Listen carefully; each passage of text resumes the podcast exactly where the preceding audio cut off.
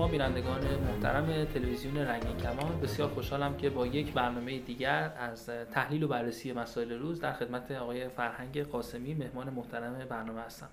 آقای قاسمی سلام خیلی خوش اومدین به برنامه. سلام بر شما و درود بر همه بینندگان گرامی. آقای قاسمی همونطور که می‌دونید به تازگی دونالد ترامپ رئیس جمهور امریکا در بیانیه اعلام کرده که سپاه پاسداران رو در لیست گروه های تروریستی قرار میده و از 15 ماه آوریل یعنی از همین یکی دو روز قبل هم این اتفاق به صورت رسمی افتاد و لیست سپاه توی سازمان های تروریستی که آمریکا می‌شناسه قرار گرفت. خب این خبر با واکنش های مختلفی در سطح ایران و جهان روبرو شد.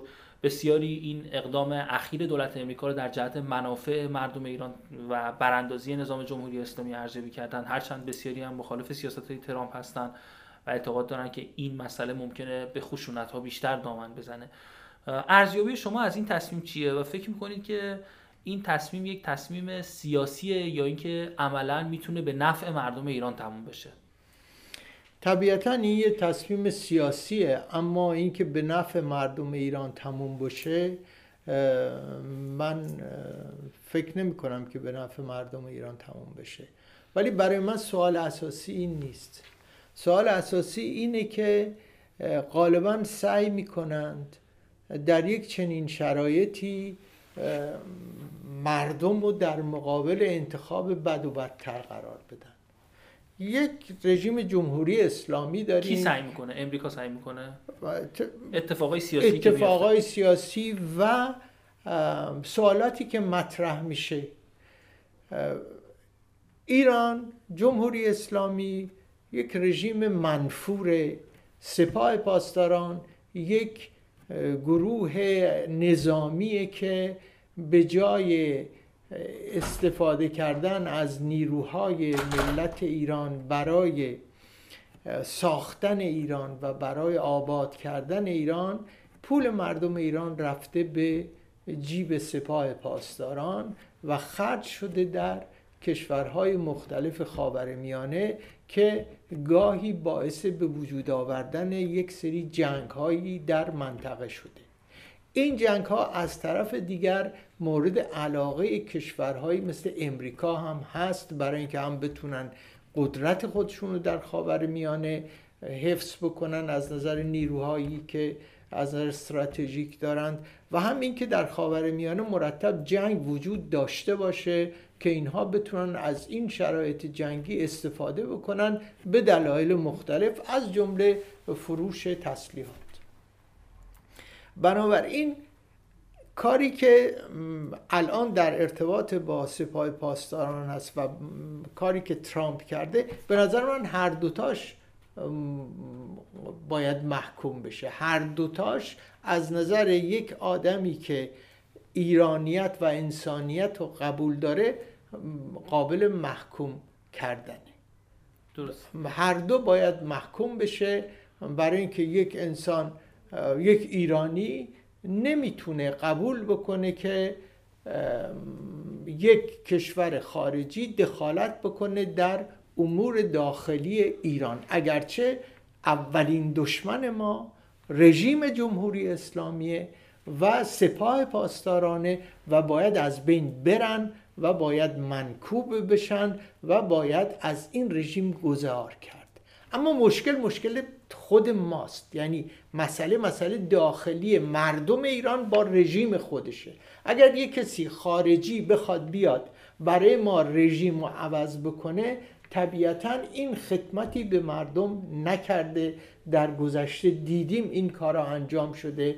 28 مرداد داشتیم کودتای 1299 رو داشتیم. دیدیم که اینها به نفع مردم ایران نبوده.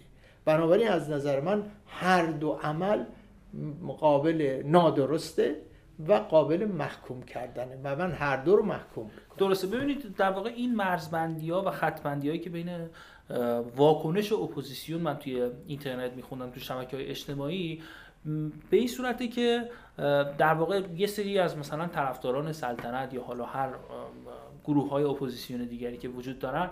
به محض اینکه خب میایم میگیم آقا مثلا یه کسی میاد میگه که ترامپ دلش برای مردم ایران نمیسوزه. بلافاصله اتهام زنی ها شروع میشه برچسب‌زنی ها شروع میشه بازار برچسب‌زنی داغه. من می‌خوام از شما بپرسم که موضع من من اپوزیسیون رو از نظر من حالا به عنوان یک فرد یک ایرانی کسی می‌دونم که به این شعارهای پنجگانه استقلال آزادی دموکراسی لایسیته و جمهوری خواهی اعتقاد داشته باشه. چون به نظر من این آخرین مفاهیمیه که بشر بهش دست یافته. ممکنه در آیندهم یعنی ماهیت دموکراسی یک ماهیت نقد پذیری داره که ممکنه خودش خودش رو اصلاح کنه. این که من بیام بگم که حالا یک خانواده باستی در واقع فرزندش بشه حاکمیت از نظر من تو قرن 21 محکومه بله. من می‌خوام بپرسم که منظور من از اپوزیسیون در واقع اون چیزی که من اپوزیسیون می‌شناسم اینه این اپوزیسیون موضعش در این موارد و فارغ از این دعوای سیاسی جمهوری اسلامی و امریکا و دیگر کشورهای بیگانه این اپوزیسیون بایستی چه رویکرد مشخصی داشته باشه در قبال این اتهام زنی ها در قبال این اتفاقات و در قبال این حالا یه بخشی از پاسخ رو فکر می‌کنم تو سوال قبلی شما پاسخ دادید. ولی به نظر شما چه رویکرد مشخصی این اپوزیسیونی که به هیچ گروه و حزب و شبکه و دولتی وابسته نیستن و دلشون برای ایران میسوزه و نمی‌خوان وابسته باشن و از هیچ کشوری هم نمی‌خوان کمک بگیرن؟ اینها بایستی چه رویکرد مشخصی ببینید شما فرمودید که یه عده یه بخشی از اپوزیسیون اینو تایید کردن و دنبال می‌کنن خب کسایی که سیاست یعنی دخالت کشورهای خارجی رو در سیاست ایران دنبال می‌کنن وضعشون معلومه. و اینها شما تا کوچکترین حرفی که بزنید و اینها خب مشخص کیایی هستن. کسایی هستن که دنبال رژیم پادشاهی در ایران هستند یا بخشی از اقلیت های قومی هستند که با, با امریکا ارتباط دارند یا مجاهدین خلق هستند. اینها هستند که با اینها ارتباط دارند بنابراین اینها خوشحال میشن که یک گروه خارجی یک نظام خارجی دخالت بکنه در امور ایران. بنابراین این کار اون دسته است که در واقع وابستگی رو قبول می‌کنند اپوزیسیونی که وابستگی رو قبول نمی‌کنه. و معتقده که این رژیم باید از بین بره. و معتقده که این مسئله مسئله خود مردم ایرانه. نباید زیر بار این تبلیغات بره. نباید قبول بکنه که یک قدرت خارجی در ایران دخالت بکنه. من به نیروی مردم ایران به فرهنگ ایرانی به گذشته و تاریخ ایران مراجعه می‌کنم افراد ایرانیان رو که ببینن اینها در بدترین و در شدیدترین شرایط تونستن از بدترین موقعیت ها خارج بشن و استقلال آزادی خودشون داشته باشن به دست بیارن. شما نگاه بکنید اعراب وقتی به ایران حمله کردن 400 سال در حال جنگ و جدل بودن و بالاخره تونست المعتصم بالله رو خلیفه اسلامی رو در بغداد نصیر الدین توسی رفت نمدمالش کرد و کشتش. ایرانی بود دیگه نصیر الدین توسی از خراسان بلند شد رفت و اونجا از بین بردش. تاریخ همینطوری بیایم جلو در جنگ با عثمانی ها باز ایرانی ها تونستن بیان بالا و تونستن بیرون بکنن. محمد افغان وقتی پا میشه میاد به ایران و دخالت می‌کنه نادر بلند میشه از بین می‌بره. در, در مراحل مختلف تاریخی ما نگاه می‌کنیم که همیشه از داخل این فرهنگ از داخل این اجتماع افرادی پیدا میشن و کسایی که وابسته به خارجی هستند کسایی که یا خارجی که بر ایران می‌خواد تسلط پیدا بکنه از عهدهش برمیاد بنابراین من اعتقاد به نیروی مردم دارم. اعتقاد به فرهنگی دارم که بهش میگن فرهنگ ایرانی فرهنگ مردمان ایران در اقصانقات ایران در قالب شهرها و مناطق ایران.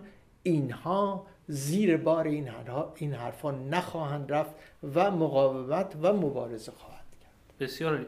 صحبت از استقلال کردید و عدم وابستگی به دولت های بیگانه. خب جمهوری اسلامی یکی از شعارهاش که از روزی که سر کار اومد گفتش که آقا استقلال آزادی و جمهوری اسلامی این چیزی بود که حالا ما نه آزادی رو تجربه کردیم نه جمهوریت رو تجربه کردیم و اون استقلال هم که اون یه, چیزی شبیه کره شمالی شدن و حالا سوالی که می‌خوام بپرسم دقیقا در همین زمینه هستش. چون به تازگی سیل ویرانگری تو ایران اتفاق افتاده. من دوست دارم که یک دو سوال این برنامه هم اگر فرصتی داشته باشیم در همین زمینه از شما بپرسم.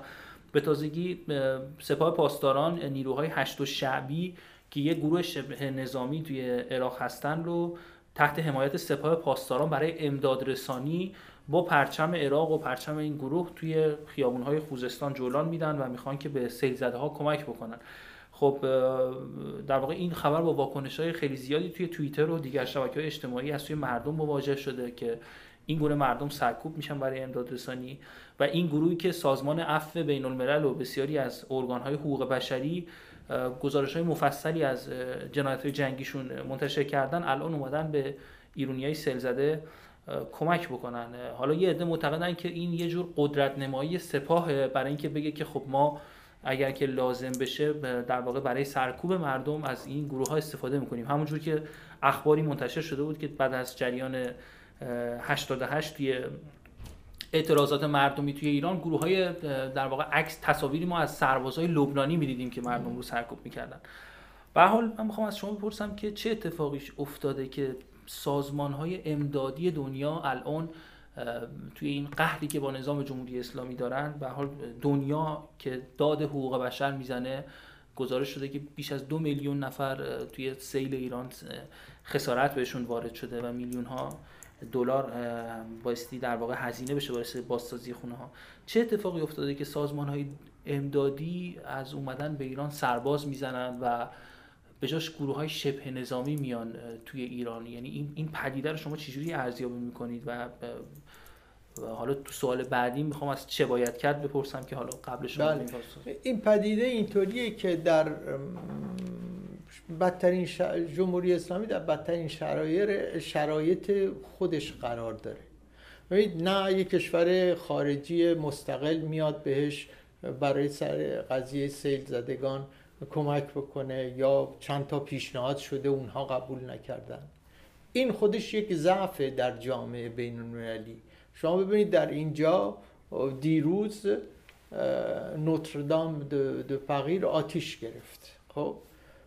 بلا فاصله کشورهای مختلف بلا فاصله دولت خودش بلا فاصله ثروتمندای فرانسه ثروتمندای کشورهای دیگه اعلان کردن که ما میایم کمک می‌کنیم به این پول میدیم کمک می‌کنیم برای اینکه این خسارت دوباره ترمیم بشه و اینا. در ایران این اعتماد به کشور به جمهوری اسلامی وجود نداره. کسی چنین کمکی نخواهد کرد اگر یک چنین وضعیتی پیش بیاد.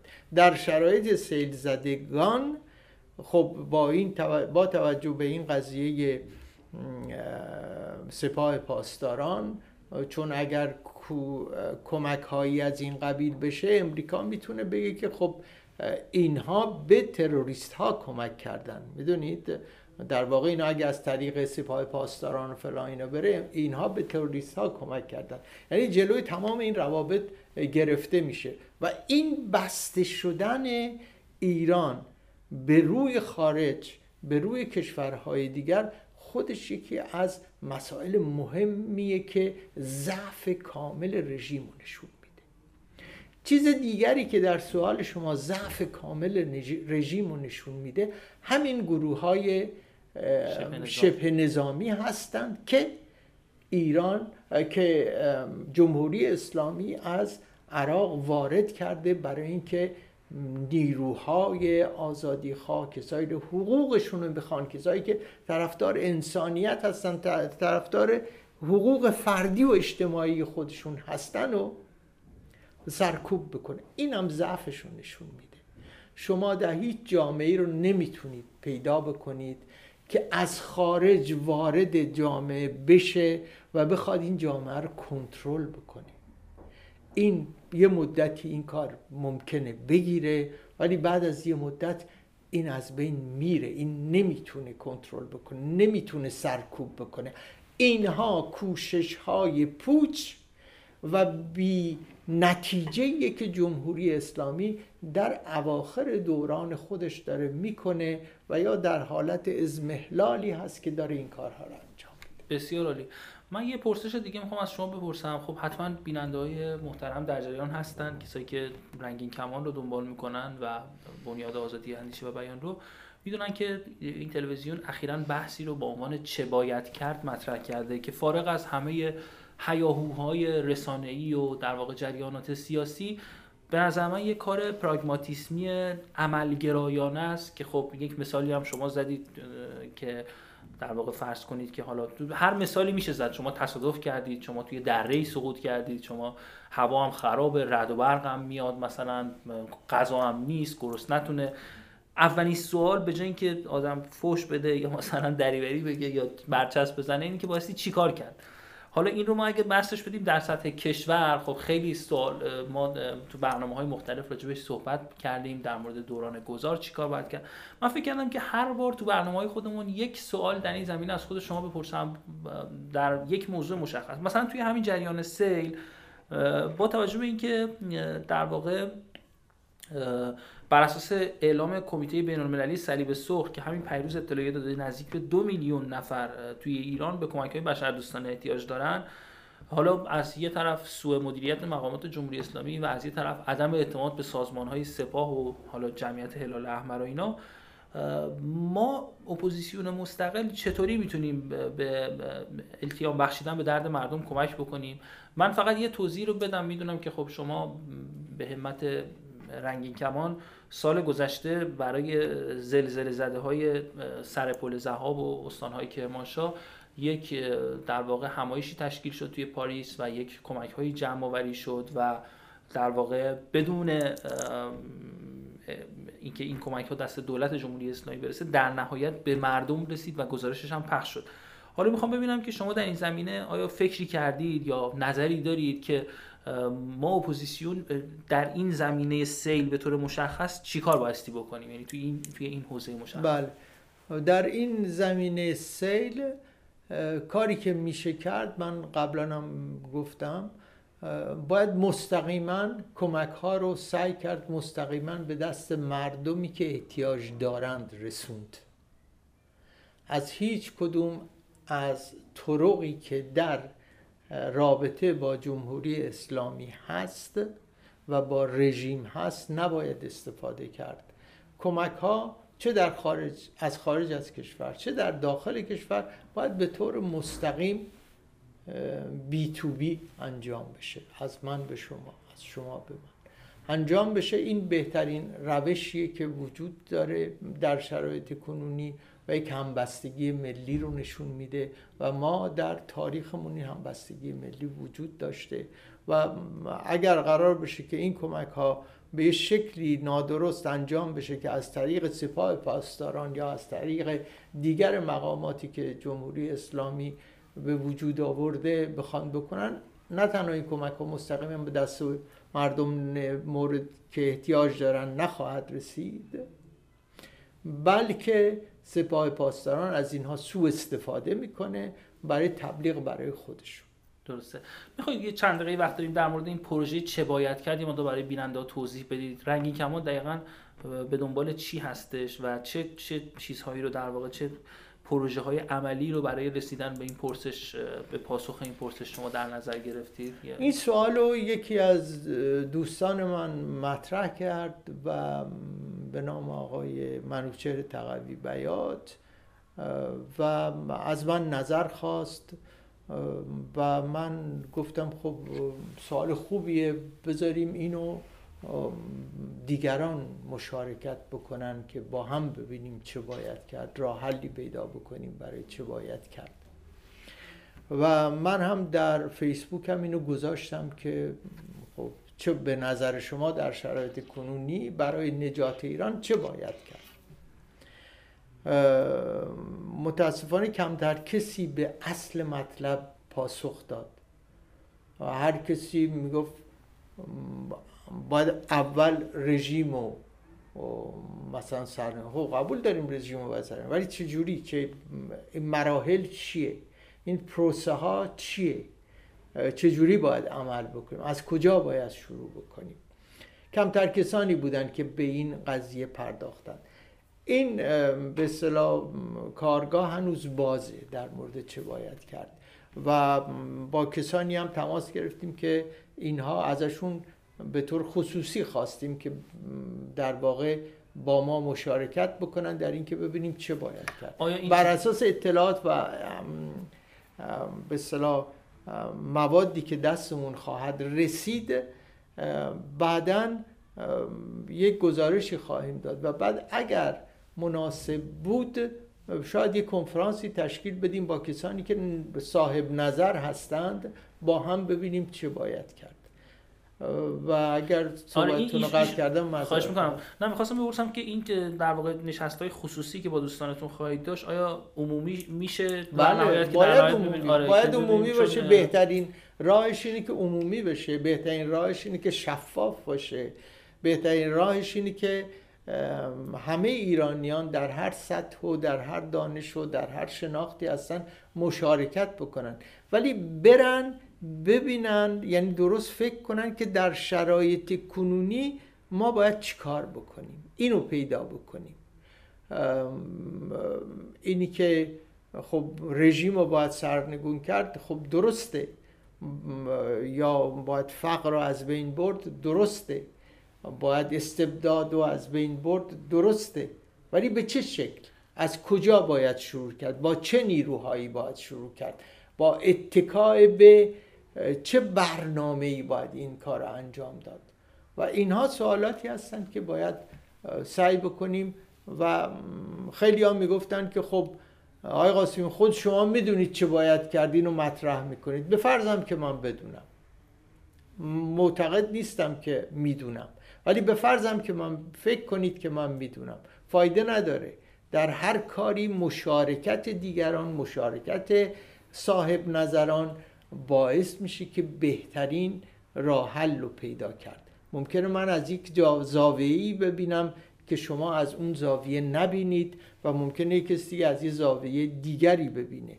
از برخورد این زوایا هست که یک سطح مشترکی به وجود میاد که اون سطح مشترک در واقع به ما یه مقدار راه حل رو نشون میده. و کار با عجله هم نباید باشه بله. باید فکر بکنیم ببینیم چیکار به زمانی که از کارهایی که بایستی کرد ما ایرونی ها این که باید گفتگو کردن رو با هم تمرین کنیم. یکی از چیزهایی که ما توش ضعف داریم این که ما اصلا بلد نیستیم گفتگو کنیم. شما مثلا یه صحبتی می‌کنین بعد اصلا یه برداشت دیگه میشه یک برچست زده میشه سریع اتهام زنی میشه سریع. و این به نظر من در واقع الفبای گفتگو کردن چیزی که ما بهش احتیاج داریم. حتی دو تا اندیشه مخالف هیچ اشکالی نداره می‌تونه دوتا از دو تا فکر مختلف از دو تا نهله فکری مختلف. ولی در شرایط فعلی اینکه ما باید بتونیم هم با همدیگه همدیگر بفهمیم و حرف بزنیم خیلی اهمیت داره.